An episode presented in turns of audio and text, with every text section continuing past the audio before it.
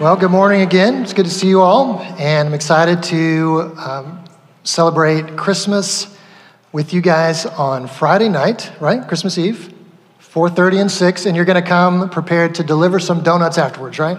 Uh, we take donuts to people that are working on Christmas Eve. It's one of my favorite things that we do all year. Uh, so we have 150 dozen donuts to deliver.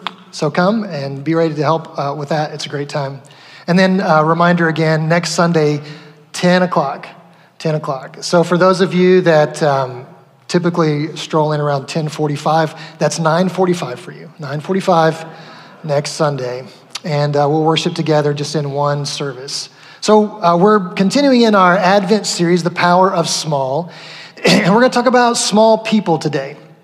Not not like little people, but like small us. Us. We are small people. Uh, when we think about yourself in the the story of human history what, what is it that you bring to the table? What, what does your chapter look like? Do you even get a chapter in that story?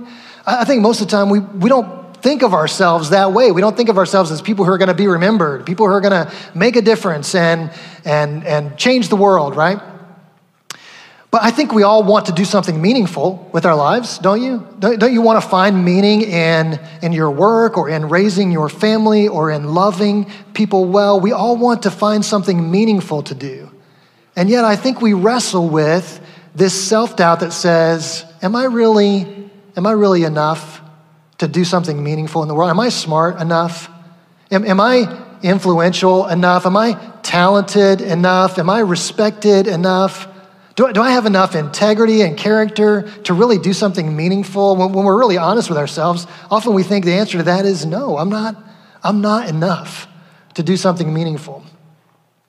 And, and so we struggle with finding joy and happiness, honestly, because I'm convinced the way Scripture lays things out for us that as we follow Jesus, we find joy in the meaningful work that God gives us. But when we sort of check out of that and say, ah, I'm not really smart enough, I'm not knowledgeable enough, I'm not, I'm not good enough to work with God, we, we remove ourselves from a pathway to joy. So today, what we want to see is that there are people, small people, that, that in the grand scheme of things, I mean, their stories are pretty insignificant, but yet God invites them into something big, something that He's doing. So we're going to start by reading the genealogy of Jesus from Matthew chapter 1. If you have a Bible, I encourage you to open to that with me. In Matthew chapter 1, there's um, this list of names. And so most of us, when we come to a list of names like this, we sort of like skip to the end, right? Because it's, we can't pronounce them anyway, and it's kind of boring. And so we just skip to the end of the list of names and pick up at the interesting parts, right? But today we're going to read through, actually, we're not going to read because reading is boring. So what we're going to do is sing through. We're going to sing through uh, Matthew chapter 1, the genealogy of Jesus. If you're a guest here, I just want to apologize for what's about to happen. and uh, you'll understand why in just a minute. What are you doing? Oh my gosh. I have groupies. Just keep it together, will you? All right? Stop it. So, Matthew chapter 1, you're all going to follow along, right? The words are right there. It's really easy. And you guys are going to behave.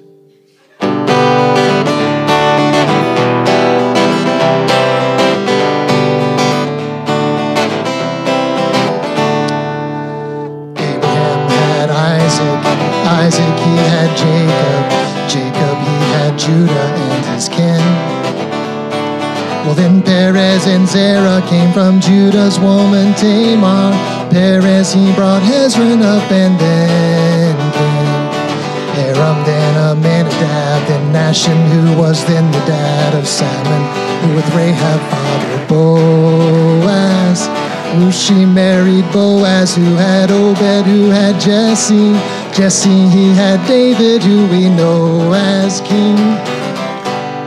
David, he had Solomon by dead Uriah's wife. Solomon, well, you all know him. He had good old Rehoboam, followed by Abijah, who had Asa. Asa had Jehoshaphat, had Joram, had Uzziah, who had Jotham, then Ahaz and Hezekiah.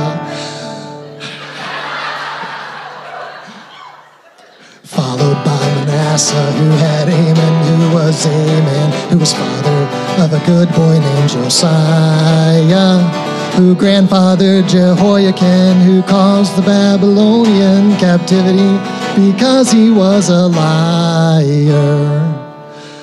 Then he had Shealtiel, who begat Zerubbabel, who had Abiud, who had Eliakim.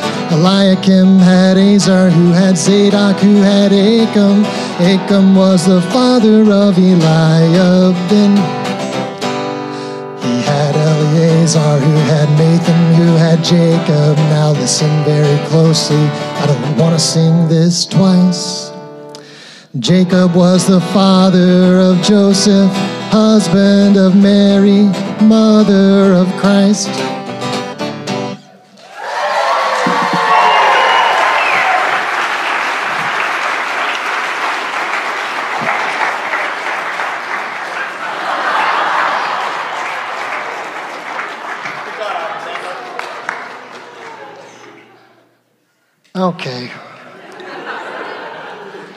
Merry Christmas.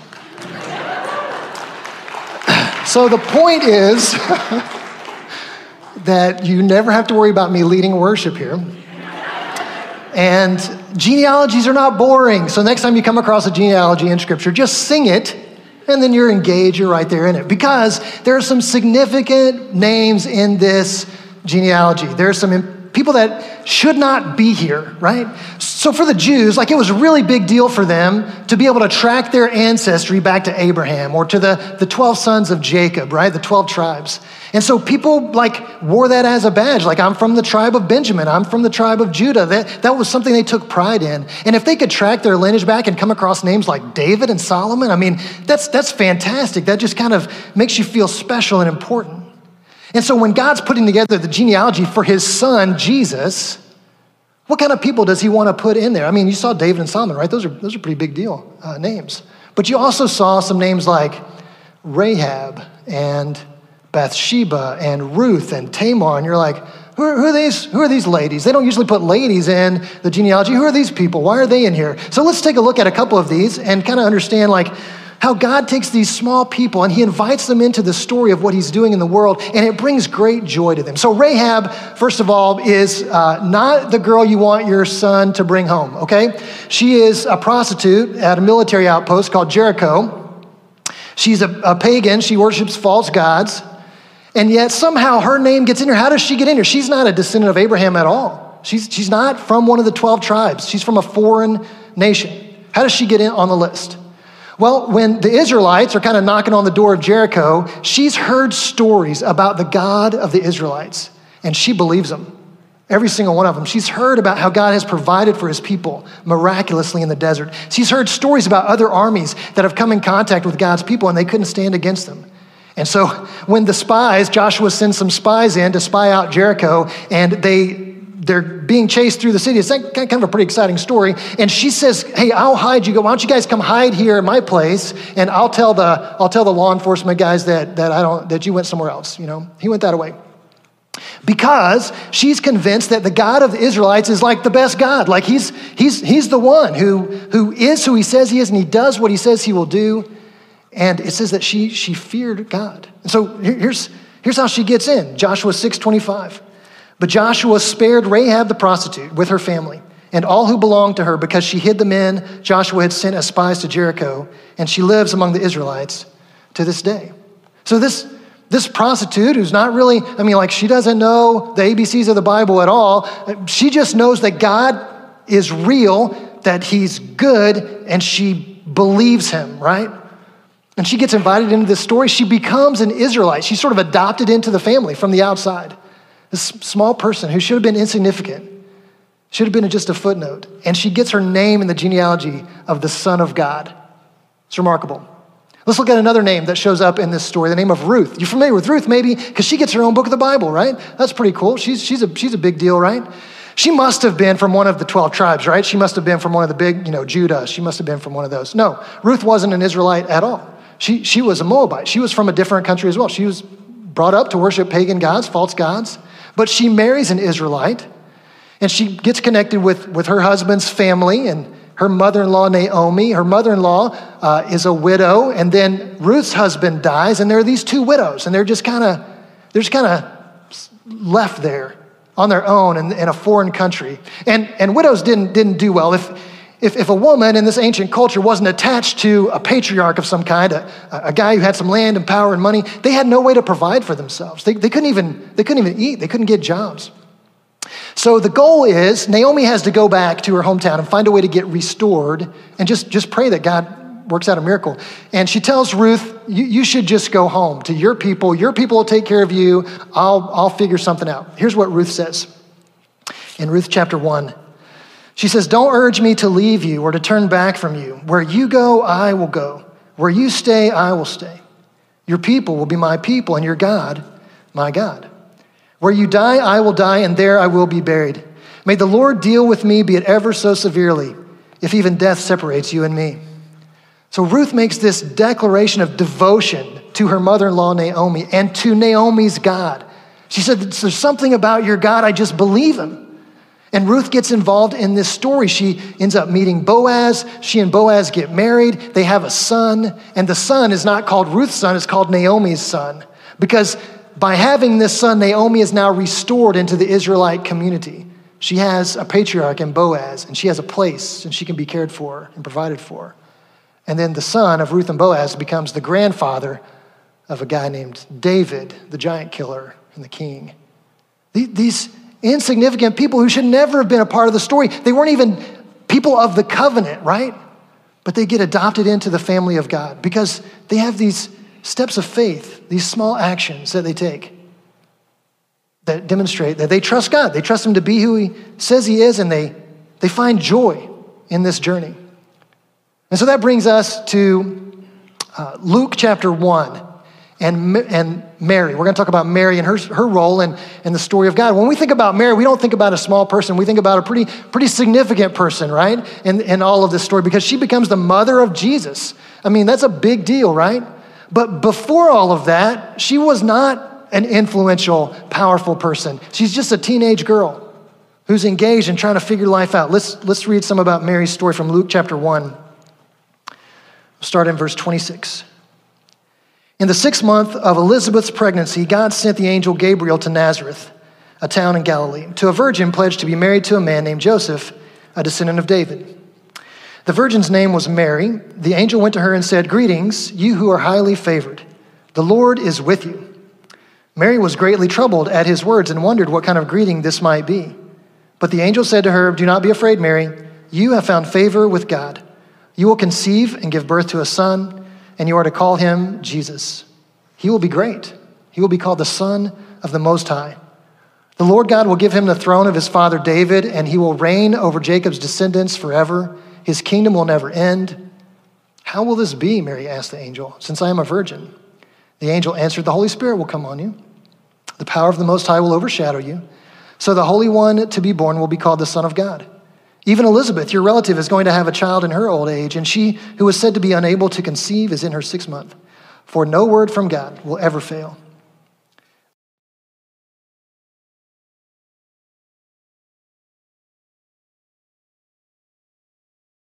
person who, when the angel says, Hey, greetings, you who are highly favored, hey, God, God likes you, God thinks you're something. And Mary's like, What? Me? Like, I'm, I'm nobody. Why would God think something of me?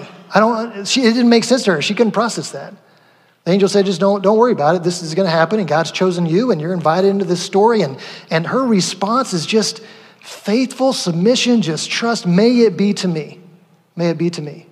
She says, I, if, if I can be a channel through which God does something good in the world, great, take it. My life is yours. That's her response. And that, that's an incredible response. Because when we think about it, like, that's the opposite of how our culture talks about the path to happiness. The path to happiness is I, I need to hold on to my freedom and my rights. I, I need to have the opportunity to do and be whatever I want to do and be in the world right? And the worst thing you can do is tell someone not to follow their heart, right? Not, don't follow your heart, don't follow your dreams. Like, you can't tell people that, right? I don't think this was Mary's vision of a, a great future was to become a, an unmarried pregnant teenager. I don't think that was her vision of how that was going to work out. It surely wasn't the vision her parents had for her, right? So she's not following her heart here. And, and, and our culture would say, well, that you can't be happy that way. The, the, the way to happiness is, is, is to follow your heart, be, be who you want to be, do what you want to do. And yet, Mary's choice is to lay down her freedom, lay down her rights, and submit. Be obedient to what God has, has called her and invited her into. And what is the result of this for Mary? Well, she, she's so happy about being a part of this that she just kind of bursts out into song. This is, this is kind of the Bible's version of freestyle rap. She just, she just lays it out there in this song that starts in verse 46. Just check, check out what's flowing out of Mary's heart. My soul glorifies the Lord, and my spirit rejoices in God my Savior, for he has been merciful, uh, sorry, been mindful of the humble state of his servant. From now on, all generations will call me blessed, for the mighty one has done great things for me. Holy is his name. His mercy extends to those who fear him. From generation to generation, he has performed mighty deeds with his arm. He has scattered those who are proud in their inmost thoughts. He's brought down rulers from their thrones, but has lifted up the humble. He has filled the hungry with good things, but has sent the rich away empty. He has helped his servant Israel, remembering to be merciful to Abraham and his descendants forever, just as he promised our ancestors. So she just kind of she just kind of bursts out in a song here, and the theme of her song is God pays attention to the people that no one else pays attention to. God invites the people that no one else would invite. God works with the people that nobody else wants to work with. That's the theme of her song. And she's so excited that she gets to be one of those humble, insignificant, small people that's invited into the big story of redemption that God is playing out right in front of her. And we kind of look at that and we go, wow, that was great for her, man. Mary, that's awesome that she got to do that. But the story of the New Testament will tell us that just like Mary and Joseph, you and I are invited to participate in what God is doing in the world. Here's how Paul says it in 2 Corinthians chapter 4, verse 7. He says, But we have this treasure in jars of clay to show that the surpassing power belongs to God and not to us. Paul says, Hey, you and I, we're, we're not that big a deal. Paul even said that about himself, the greatest missionary the world has ever known, first church planter, kind of a big deal guy. I'm nothing. I'm just a, I'm a clay jar. What happens if you drop a clay jar? It breaks. What happens if it sticks around too long? It's going to crack. It's going to leak. It's going to be faulty. And he says, we're, we're nothing. And yet God put this incredible power in us. The Holy Spirit is in us. The power to participate with God in what he's doing in the world. It's not our power. It's not because we are, and it's not because we're awesome. It's because he's awesome. And he's invited us to participate in what he's doing in the world. You and I have an invitation like Mary got to participate in what God is doing, his big story in the world. And this is where our thoughts start to defeat us again, and we go, "But yeah, I'm not. I don't know enough Bible verses. I'm not smart enough. I'm not. I'm not really that good of a person. I mean, you don't really even want me to be honest about my thoughts and actions in the last week. Like, I'm. I'm. I'm not enough for this." And we need to realize who we're arguing with when we make those claims. We're arguing with our Creator, who has said, "I know you. I know you better than you know yourself." I knew Rahab, and I knew Ruth, and I knew Mary, and I know you. And you're invited. Despite all of your flaws and weaknesses, I want you to be a part of what I'm doing in the world. And, and this, in fact, is the path to joy. Our culture tells us a different story, doesn't it? Now, we, we gotta, we gotta hold on, you know, we gotta hold on to our freedoms and our rights and, and, and we gotta express those and we, we gotta fight for them. We can't let anybody take those away from us. And, and the message of the gospel is we gotta let go. We gotta let go of all that. Because in submission to God is where we find joy. It's where we get invited into meaningful work. It's where we find things to do that matter in the world around us.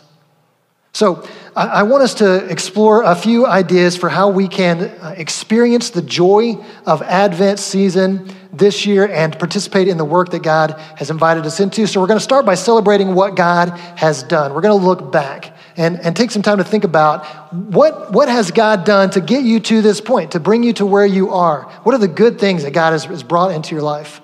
Whenever I think about uh, my, my journey and how I, how, I, how I got to where I am, I, I always remember a lady named Hazel Zook. Hazel Zook worked at Johnson uh, University as the financial, what was her title? Bursar? I don't know. She had a title. It was something. She was the lady who figured out how much you owed and how are you going to pay in order to keep going to college here.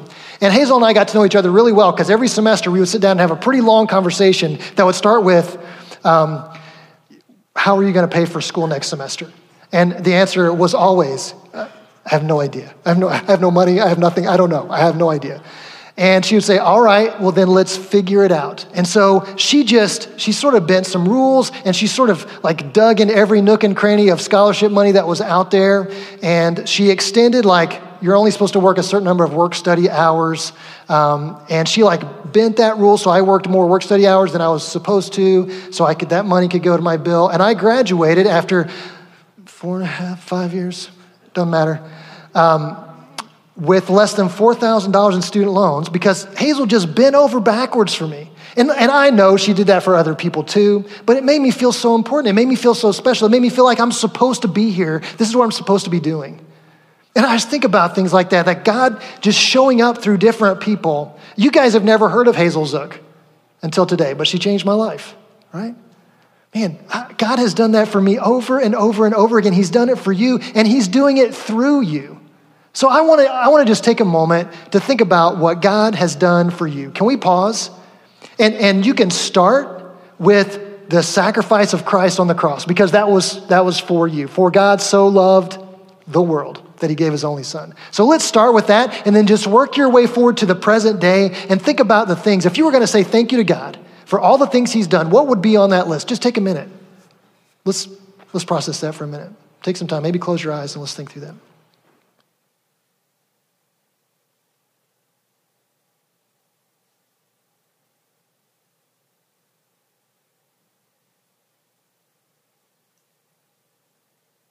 Has God been good to you? Man, that, brings me joy just to, just to be aware of that, just to recognize it, to remember it, to acknowledge it. That these were things that were not, not things that I deserved, not things I earned. It's just acts of love from a father who wants a relationship with me. Next, I want us to turn our attention to what God is going to do. What God is going to do.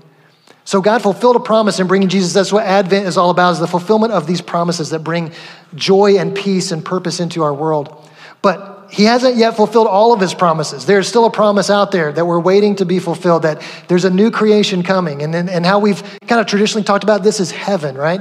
And, and the way that I kind of grew up learning about heaven, um, did not get me that excited about going to heaven, to be honest. So the like, there's the the streets of gold thing. I was like, oh, that's, that's pretty cool. I've never even seen gold. I'm sure the I'm sure streets of gold are awesome. And then it was it was explained to me at some point, like, oh, heaven's like just an eternal worship service. And I was like, okay. I, I have some spiritual maturing to do before I'm excited about an eternal worship service, guys, because I like I, I enjoy our worship time. I, I also enjoy that it ends. I, so like I'm Sorry, this is something your preacher's not supposed to say. Okay, write that down, uh, burn it, forget about it. But some of you agree with me. But as I started to read through scripture and understand what it really says about the new creation, the eternal worship service thing is not, not there. It's, it's new creation. It's sort of like the new and improved Garden of Eden, where, where human beings get to live in relationship with one another and in relationship with God. We have good work to do, and it's all without all of the garbage that sin and death bring into the world. The, the new creation is the place where there's human society in which every single individual is always submitted to the authority of a good and loving God. Doesn't that sound great? Doesn't that sound amazing? No, no war, no violence, no crime, no cancer, no COVID, no tears. Just, just people living and working and enjoying life together in the presence of their Creator. Man, guys, I'm, I'm pretty excited about that. I, I'm, you know, whenever, whenever my time comes, I'm, I'm ready for that. That sounds fantastic. And it brings me joy to think that God, God knows what I need and what I want, and He has prepared a place for me to get to experience life the way I was created to experience life without all the junk that sin has brought into my life. Man, I'm excited about that. So look forward. What, what are you hoping God will do?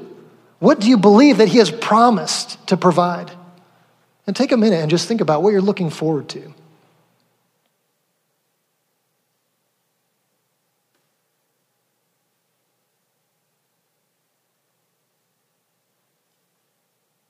Brings joy to our hearts to look back and see what God has done, to look forward and think about what He's going to do. And so, what do we do in this moment? We say yes to His invitation. God has invited you to participate in His work of the kingdom. He's invited you, just like He invited Rahab and Ruth and Mary and all the other names that, that you can read about in Scripture who participated in the work of God. They were all small people that God used to be a part of a big story. So I just want to give a few ideas about how we can take some steps to say yes to God's invitation. And I believe that this is meaningful work, and I believe that meaningful work produces joy. Meaningful work produces joy. So uh, here's just, just one idea sacrifice some of your time for someone who needs some attention, right? I, think it's easy uh, for us to kind of stay focused on ourselves and our own needs. I mean, we've got needs and we've got, you know, things that we deal with and mental health struggles and all of that stuff. And sometimes we forget to really look at the people around us. And friends, there are some lonely, isolated people around you. There's some people that just need a friend, somebody to talk to, somebody to spend some time with them. Could you, could you give some time to somebody in your world that's just lonely this week? I, that is meaningful work. That is Christ like work, and I believe that it will bring you joy if you do that. Second idea is uh, take a step to repair a broken relationship.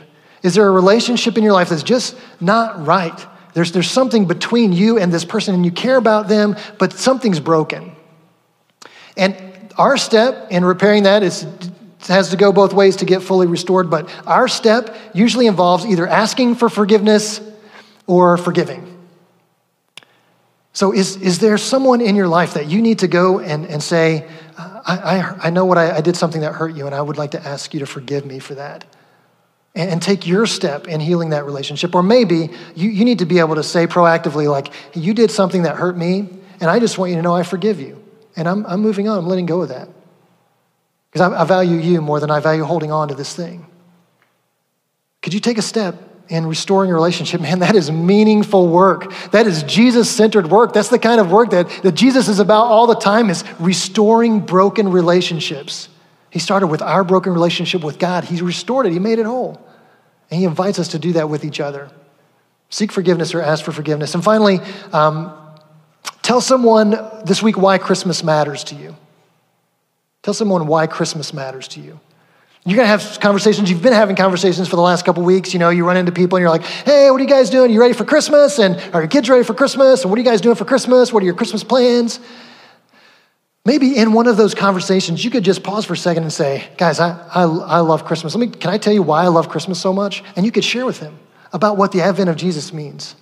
Like the fact that God became a person, like he, he moved in among us, like he became one of us, so he could reveal himself to us, so that eventually Jesus could die for us and rise from the dead. Like, guys, Christmas is just this, the beginning of this gospel redemption thing that God did, and it's, it's, it's awesome. And I love it. If you could tell somebody that, man, you could, you could bring some joy into somebody else's life. That's, that's being salt and light in a world that, that needs the hope of Christ, right?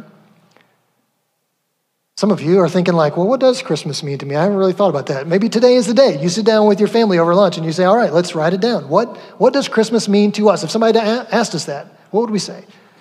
And, and share that with somebody this week.